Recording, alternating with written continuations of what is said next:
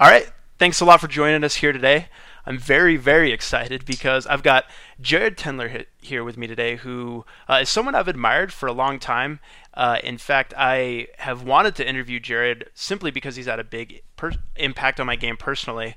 Uh, I know that uh, I used to play baseball at a pretty serious level on both the high school and collegiate level was actually a pitcher, and one of the things that I struggled with the most back in the day was sort of getting in my own head uh, and trying to keep an emotional balance on the field. And I think that's something that attracted me to poker and something that held me back for a long time uh, with poker was, you know, tilting too much, getting angry, uh, and really just not understanding my emotions. And I never felt like uh, the mental game trainers that were out there really spoke to me until I read Jared's book, which is The Mental Game of Poker. He's got two volumes now, Mental Game of Poker 1 and 2, that, you know, since they came out, have basically become the Bible of how to fix your mental game problems and, and forge a solid base uh, for succeeding at the mental game in poker. And, uh, you know, whenever my students come to me, and they ask me uh, how they should fix their mental game problems and what they should read, all I say is read Jared's, Jared's books, nobody else's, and, and, you'll be good to go. Jared's had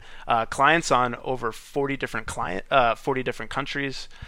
Uh, he's um, pretty much just the man all around. I don't know if that's if that suffices, Jared. But if you want to take a moment and say hello and explain anything that I missed, that'd be great.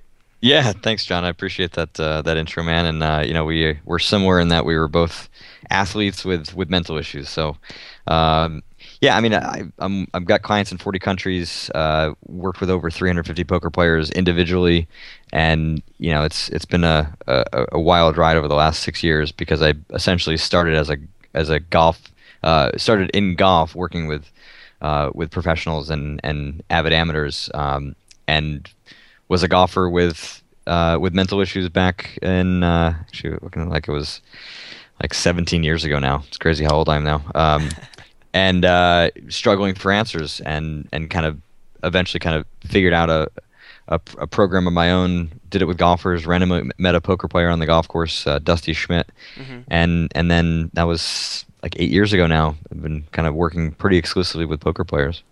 That's very impressive, and I will say that a trend that I've noticed personally just from coaching a lot and being around poker is that it seems that there's you know it's it's a dime a dozen the guys that can break down a hand on a forum.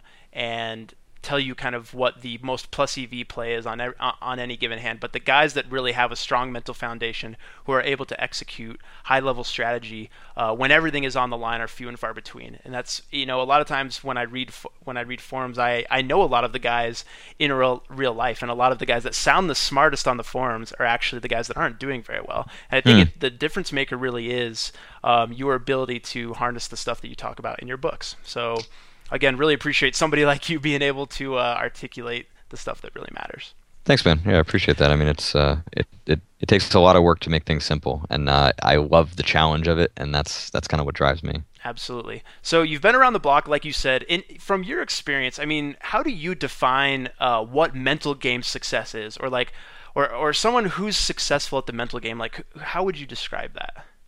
It's a good question. Um, it's always relative. I mean, you know, somebody as a just like technically speaking, if they're playing, you know, micro stakes, you know, being successful might be, you know, winning a hundred buy-ins for the year. I mean, mm-hmm. it's it's always relative to that person. So you know, mental game success.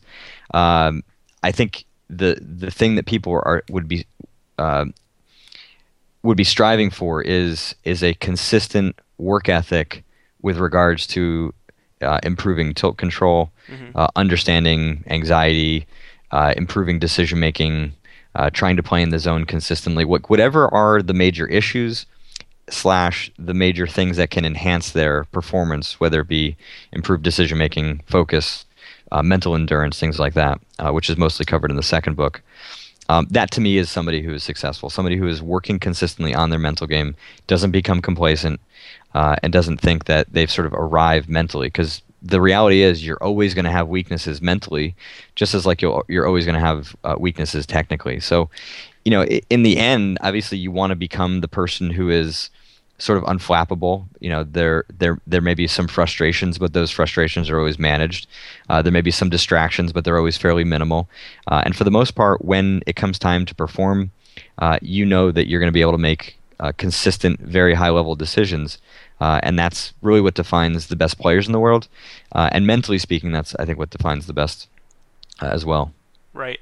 That's a lot of really great points. And you know, my next question was going to be kind of have you describe from your experience, like what separates the top, you know, couple of percent of successful poker players from everyone else, but you already you, you, kind of loosely said it.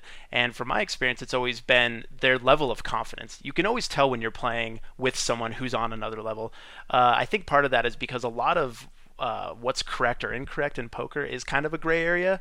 And I've always been kind of in awe of the guys who just play confidently all the time and they have an unorthodox style, but they seem to always just wreck people because they believe in, the, in themselves and their abilities. And I would assume there's actually a lot of similarities with that in golf. I mean, there's not just one type of golf swing. Uh, there's not just one type of approach that works. Would you agree? Oh, absolutely. Not not only golf swing, but also you know how that uh, the the shape that they they hit the golf ball. So some you know right to left, left to right, high, low. Uh, you know you, you kind of have to, I think, really be solid on what you do really well and and and make that uh, and do that the best that you possibly can.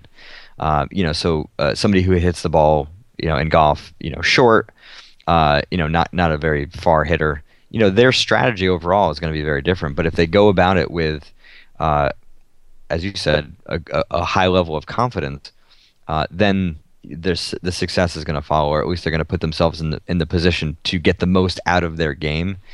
You know, it's it's it, it is easy to get caught up in the gray area and wanting to be perfect, mm-hmm. wanting to avoid mistakes, uh, being unsure a little bit of what is right. Um, but the reality is like you're always going to be unsure. There's always going to be gray areas. I mean, you know, Ivey had a, a really great great quote uh, that I actually reference in the second book uh, about mistakes. And he's like, I make mistakes all the time. The difference between me and, and a lot of other people is that I continually are looking for them and continually trying to fix them. He knows he's going to make them, so he goes in there with an extraordinary high level of confidence because he has a lot of skill to begin with. But there's not there's not like uh, he, he doesn't believe he's a god. He knows he's going to make mistakes that's very powerful stuff. I was having a conversation with another player uh, a couple of weeks ago, and he asked me my opinion if I thought poker was a sport. And most people, I, you know, they kind of they have a different opinion on it. But uh, you know, whether or not you think that it's physically strenuous, I learned I, I, I got a a strong opinion on that when I went deep in the main event a couple of years ago. I got mm. I got 58th and I made it to day six. And you know, the first couple of days I had a lot of energy. Adrenaline was kind of carrying me through the days. But by the time the you know 12 hour days were piling on and i got to day six i was so emotionally drained um, and i you know you're sitting in a chair and uh, for for 12 hours a day and things start to get a little bit strenuous and i noticed that although the first five days i was on a huge high i was feeling confident and all of, everything was kind of going my way well when things started to sort of move the other way and they weren't going my way i started making poor decisions. I lost confidence and i ended up busting the tournament. And if uh, I remember correctly, you said that you know you were you were a very good collegiate golfer. Because mm-hmm. I, I listened to your uh, Thinking Poker podcast. I think yes, that you yes, did yes. last year, and you were talking about you had a, you had a successful collegiate career, but you you had difficulties kind of down the stretch in golf tournaments. So I wonder is, if, if that's accurate. I think I remember it correctly. And it, oh, sorry, go ahead. Yeah, no, no. I was going to say. Um, yeah, I think there's so I guess there's sort of two things here. One is like, is it a sport? Mm-hmm. Um, and and then you know my my mental hangups were mostly to do with the uh, the level of the of the competition. So I won nine tournaments in college. Mm-hmm. I was a three time All American, but playing in elite national events is where I would choke. So it was like a big jump up from you know Division three golf to Division one, and then Division one to uh, the elite amateur events. And there's not like there wasn't a lot of like middle range with some of these events. Like you kind of had like the smaller regional ones, and then you had the big national ones, and so it was just a big jump to to make, and and that's really where I where I ended up struggling, and it, it sort of hit home to me most when I was trying to qualify for the U.S. Open in '97, and I played phenomenally tee to green, but my weakest part of my game was my putting, and that's where you know the pressure got exposed most, and I ended up three putting like four times, missing a couple short putts, and and then missed a playoff by a shot. Um, so I mean, I was I'm I'm like knocking on the doorstep. I have the technical skills, but uh, you know, pressure has a way to uh, sabotage your uh, your your weakest uh, spots. Absolutely, and you know, I've taken a great interest in golf and kind of the psychology of golf in, in previous years. And I remember reading somewhere, I, th- I think the name of the book was uh, Zen Golf. Mhm. I'm sure you've probably heard of that book. Yeah, Dr. Parent. Yeah, exactly. Yep. And he was saying that the best golfers in the world, you know, everybody feels when it's a big situation, all golfers feel the same amount of pressure. It's just a matter of how they use it. Some are kind of driven and uh, use that pressure to leverage them to play better, and others kind of buckle. So that's very interesting. Yeah, and I, I actually would disagree with that. I mean, pressure is is very much of perception. You know, if if you or, or anybody listening were to suddenly start focusing on the feeling of your your ass in your seat, you know, if you and you keep forcing your attention to keep focusing on that, you're gonna feel your your ass heavier in your chair than it was, you know, two minutes, you know, thirty seconds ago before I had you pay attention to it.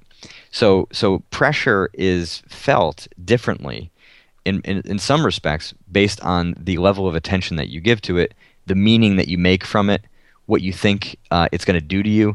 So the the experience of pressure, it, there's a great variety for it. Uh, I don't think everybody experiences the same level of it. That's a good point. Yeah, I, and I can I can definitely see that. And do you think, I mean, just from your your experience coaching both golfers and poker players, that I mean, is there like a uh, one big problem that's kind of holding all players back, or the majority of players back from achieving mental game success, or Not understanding their weaknesses. Not understanding their weaknesses? Okay, Yeah, if you don't know what your weaknesses are, they're going to hold you back, and you're not going to know that they're holding you back. I see. So, would you recommend when players identify their biggest weakness that they mostly just focus on improving their biggest weakness? Absolutely. Every single. I mean, your your number one priority, and I say you. I mean everybody who's playing the game seriously. Your number one priority has to always be to be prepared to improve your weaknesses. Uh, your sorry, your your greatest weakness.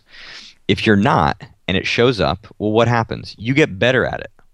Training training is not is never neutral. There, you're always either improving something or you're getting better at the bad thing. So if you go out there and you tilt your face off, well, guess what? You just got better at tilting. So the next time around, what's more likely? It's more likely to happen again, and for you to be just as good at it as you were the last time. And it's it's not often that people think about tilting as a skill, but it is. And and if you continue to tilt in the way that you do, you're just getting better and better at it. So proper preparation for correcting your tilt doesn't guarantee that it's going to be gone. In fact, quite the opposite. You know, you're trying to make minimal improvements to it, but when it shows up, you have to be better than you would have been, you know, a, a day before, a week before, or a month ago.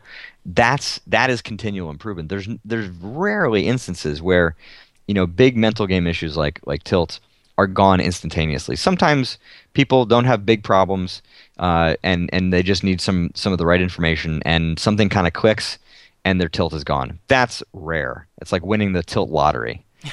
you know, more likely you're going to have to work at it. Just like you were, you're going to, uh, if you're a, a golfer, you're going to go bang balls in the driving range to fix your golf swing. Like you can't just go take a lesson one day and then expect to have your golf swing be perfect you know under all, uh, all all situations including some big stressful ones so if you're you know if you're going out to the world series your number one priority from this day until the point that you get out to Vegas is to really study and understand what your biggest weaknesses are and to develop a basic strategy for correcting it because it, it is going to show up at some point if you play enough events. Right. Just like losing is a habit, winning is kind of also a habit as well, and having good preparation. So it's important to set up good routines for yourself. I, I'm assuming that you would agree. Oh yeah, definitely. Absolutely. So, you know, typically, like, what have you found is like the biggest aha moment that your students realize after doing your coaching or, or digging through your books or, or doing any kind of work with you? That's a good question. Um, I'm not sure that there's any one. Uh, I think a lot of people. I get. A, I definitely get a lot of mileage out of talking about problems as being skills. You know, when when somebody comes to me and they're they're having trouble because they're procrastinating a lot or they're lazy, when they start to actually look at that problem as being a skill that they're really good at, all of a sudden there becomes more of a choice involved. Like they, they start to see that there's there's something actively going on, kind of feeding that particular issue. Uh, if you've ever seen the movie Office Space, Yeah. Uh, you know, the main character who his goal is to do nothing. Mm-hmm. Like he is not unmotivated. Like there's a misconception. The guy's not lazy. The guy is extraordinarily motivated to do nothing. That's that's his motivation. That's his goal, right? So there's it's impossible to to be goalless. It's impossible not to have motivation.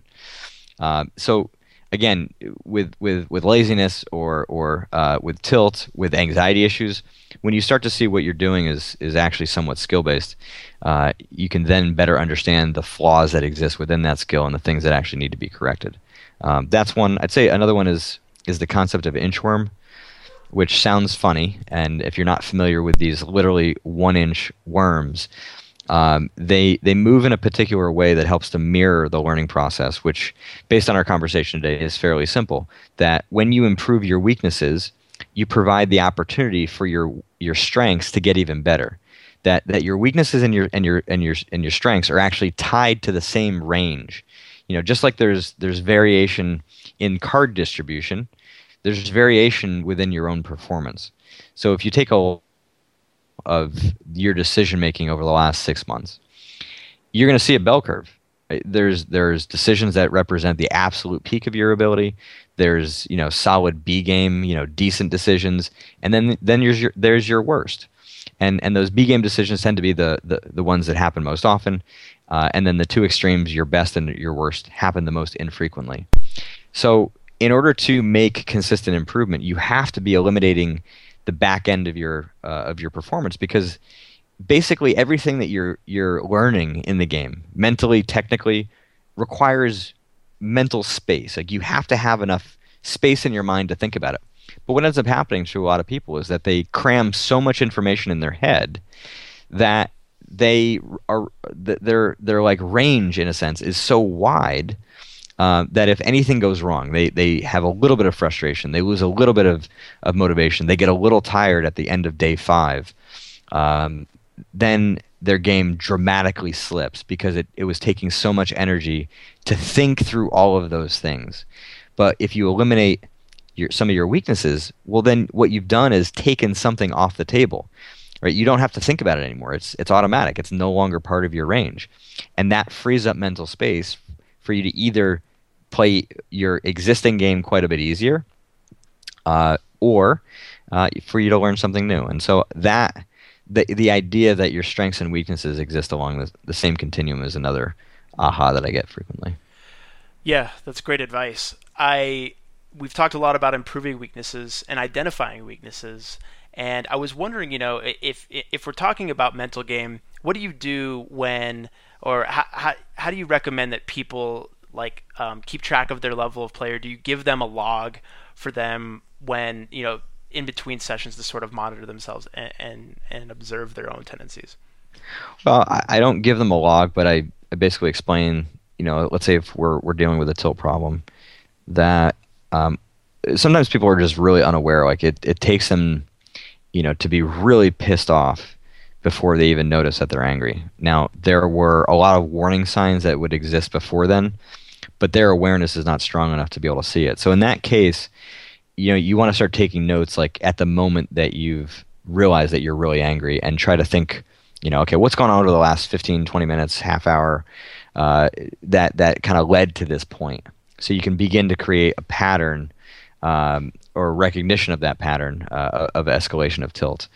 Um, you know that that's more of an extreme case. Although when I say extreme, I don't mean rare. It's really common.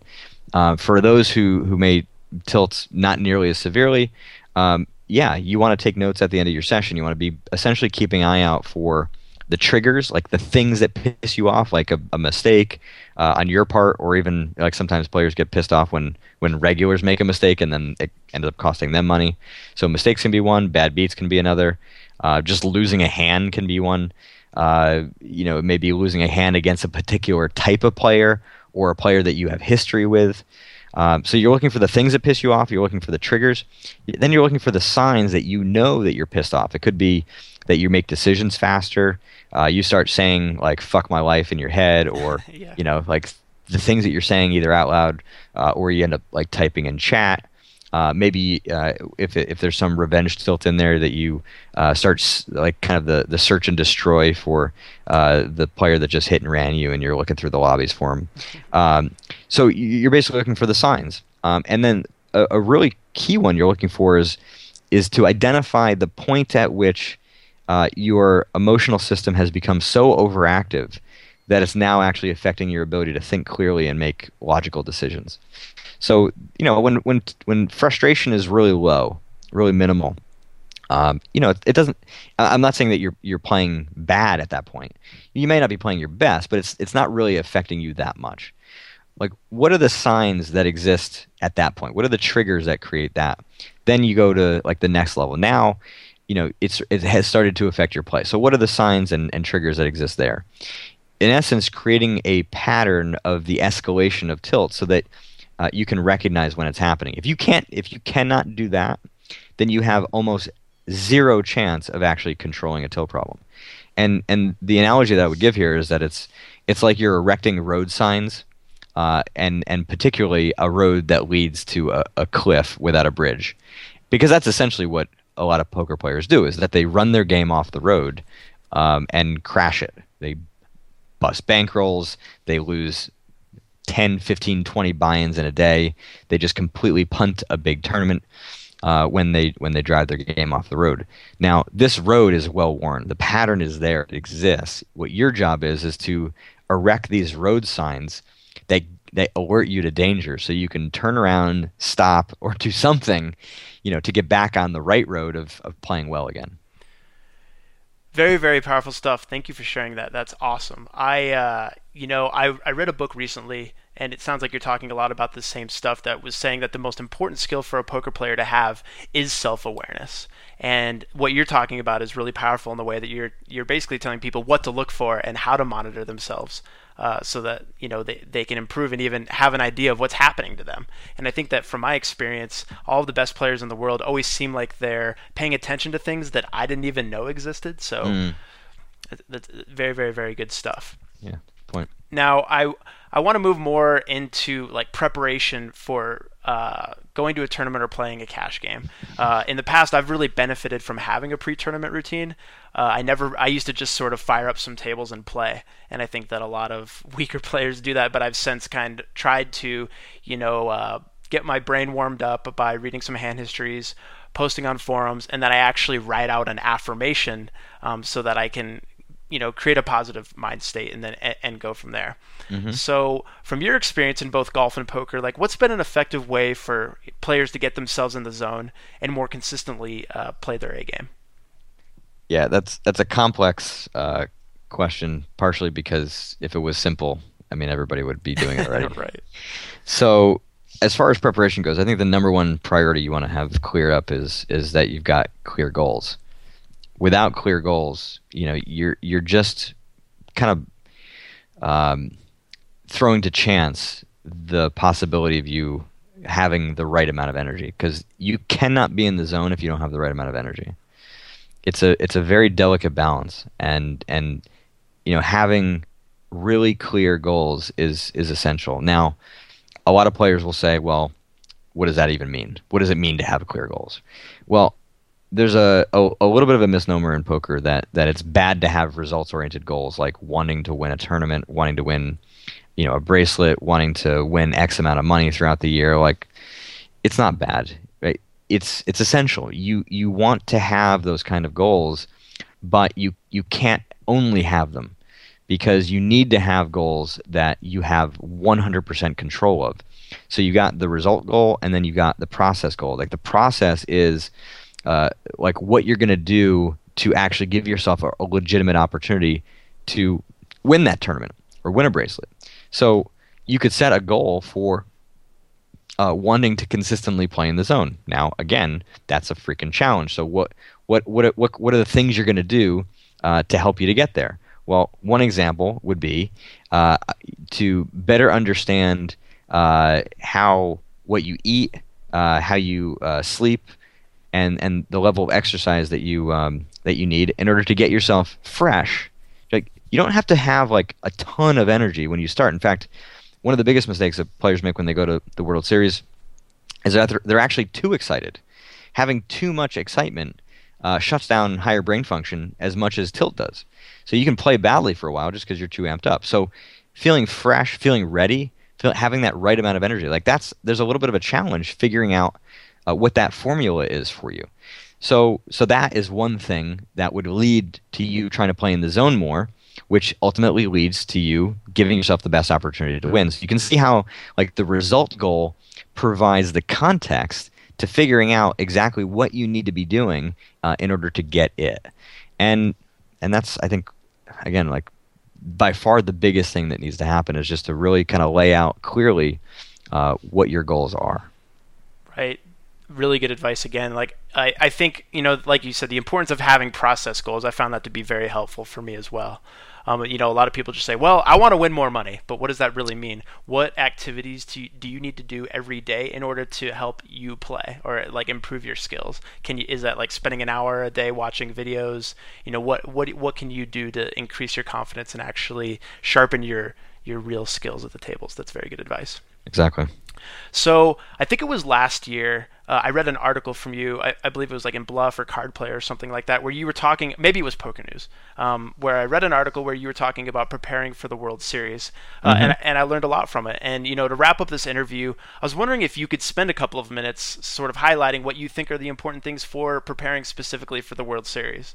Um, you know, to ensure that people can give themselves the best shot at getting a big score this summer.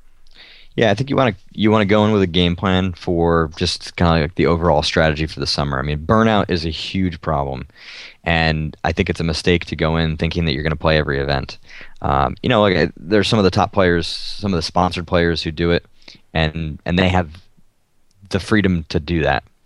Um, I don't think it's a it's a wise strategy, even sometimes for them in terms of optimal performance. They may have you know EV decisions of why they do it, but you know if you're talking about um, like playing at a high level consistently, you want to just kind of go in with a game plan. If you're going to play like a mixture of cash games and tournaments, you know, make sure that you, you, you sort of space things out enough so that you give yourself the opportunity to, to stay sharp throughout the event, uh, especially if the if the main event is a priority for you. You know, six weeks in Vegas in the summer. I mean, there's just something about being in Vegas that is draining. I mean, you just you're just being you just showing up there. Uh, all of a sudden, like the energy is beginning to get sucked out of you. It's like Vegas is like a vampire um, like the constant drumbeat of like going out. It's like it's it's incessant. There's just always action, and you're, you're it's really hard to shut off and and and be able to relax. And so having a game plan is is an important one. Um, I'd say having a clear understanding of your weaknesses. Another one, just to just to mention it again, um, so you're prepared to make sure those are uh, those are corrected. Um, this may sound a little strange, but but dreaming too much is actually a big problem. Like it's great to envision yourself uh, winning a bracelet, but if you start to feel real emotion about like what it would be like if you did, then strangely enough, you can you can become a little bit demotivated uh, to actually do all the work necessary to sort of stay in uh, and, and and play well uh, throughout because your mind can kind of trick you into thinking that it's already yours. Like subtly, you believe that it's already yours and so you you kind of lose a little bit of your edge. I'm not saying that you play terribly, but if you if you're playing like 10% worse, that's a big amount, especially uh, in situations where all of a sudden maybe you you, you could have picked up on a tell, uh, you could have uh, let's say uh, value betted you know slightly with a, with a slightly better bet sizing that would have you know put push somebody off a hand. Like there's just subtle subtle um, uh, things can make a big difference sometimes, especially in these in these big events. Um, so dreaming and and focusing kind of too much on on the end can also make it more likely that as you get deep into a tournament, you start focusing more on the money. Now, it's fine to think strategically about kind of where you stand. Um, and and in relation to kind of some of your decision making based on you know let's say there's a big pay jump at uh, you know 20th place or something that's fine that's strategic. But starting to think about what you would do with the money or what the money would mean to you, uh, or you know what you're going to say on Twitter or who you're going to talk to, who your first phone call is going to be, that stuff is is just like mental masturbation. It's just it does absolutely nothing other than make you feel good and make you play worse. So you got to really work hard to to continue to focus on the details of the action that's in front of you, so you can make really good decisions. And and I think if you if you're dreaming too much before you get there, uh, then it can sort of lead into uh, to dreaming too much in, in situations where you don't want it to. Yeah, I think that's really good. I especially like what you said about being burnt out. It's funny because it seems, you know, I've spent a lot of time, I've even lived in Vegas, and Vegas can definitely burn you out, especially, you know, World Series time is very stressful. There can be big swings depending on what stakes you're playing, and there is a lot of potential to do something big. And sometimes, if things don't go your way and it seems like everybody around you is having success, it can make you feel pretty down in the dumps. And yeah. it seems like every year I always show up in the beginning, and I'm really happy to, uh, you know, play in the first couple of tourneys um, you know, depend. You know, I'm always just really focused in the first couple of tourneys. But then by the time I I bust the main event, whenever that might be, I'm like, get me the hell out of Vegas. I don't even know if I'm gonna play the series next year. This is like I, I can't get out of here fast enough. Um, yeah. But you know, of course, I always end up coming back. And by the time uh, March and April roll around, I'm like, "Ooh, baby, I can't wait to go play again. This is gonna be so fun." uh, speaking of which, you know, like uh, the last thing I want to ask you is what's your favorite memory of the World Series, and what are you looking forward to most this year? I'm assuming you know you might. I don't. I don't you're not going to go out and like grind the series or anything, but maybe it, I, I don't know what your plans are, but if you've made it out there in the past, or, or what you're looking forward to this year. Yeah, I uh, I've I've gone every year for the last six years, and I will not be there this year because my wife and I are due with our first child uh, the end of, end of June. Thank you. Uh, yeah, so we're we're uh, we're expecting a baby girl, and I'm not going to risk being out there. Um, you know, uh, I do a lot of uh, a lot of client work when I'm out there, but the good thing is that it's it's it's easy to still do it remotely. Um, so you know, whenever she decides to join us, um, you know, I'll, I'll, probably take a couple of days off. Uh, but you know, the um, you know, and then work with uh, clients however however I uh, need to. But um, yeah, I'm, um, it's it's it's it's on some level bit bittersweet, on another level not at all. Um, I mean, I like being out there. It's the the World Series is always a, always a good time. Um, I'd say uh, one of my favorite memories was um, well, Okay, I actually wasn't there for them, but I've had uh, three clients win bracelets, uh, which is which is really cool. Um, and I'd say the coolest thing that I actually witnessed was uh, was the bubble bursting for uh, for the final table. I I generally don't stay that late. In fact, I, I won't again unless I've got a client there, just because there's just sort of nothing left. There's like 15 people, um, you know, not literally because there's all the other people watching, but uh, there's just not a whole lot going on. It's like it's kind of like a ghost town down at the Rio then, but it just it was just really cool to watch all the players who and and just how excited they were uh, making the final table uh, the uh, the November nine. So. Um, yeah, I'd say that was probably my my fondest memory, other than you know all the fun that is had, you know, uh, which I can't really go into. For sure. I mean, you know, it's a special time when the final table bursts. You're like, wow, all these guys just won a lot of money, and all of the people that bought pieces of them are you know, yep. you think about all the uh, simultaneous celebration that's happening in that moment. It is really fun. Well, exactly. Thank you very, very much. I know that you're a busy man, so I'm I'm very grateful that you took the time to join us and share all of that knowledge with us.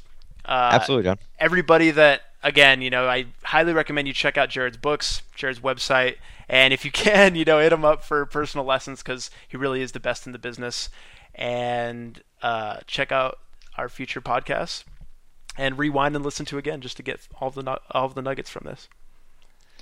Awesome. Well, John, I appreciate it, man. And uh, I'll just let everybody know, too, that uh, I, I, do have an audiobook uh, through Amazon and Audible uh, that you can actually get for free. Uh, so you can go to jaredtendlerpoker.com backslash free, uh, and there's information on how to get it. Yes, go check it out. Thanks again, Jared. Good luck, guys.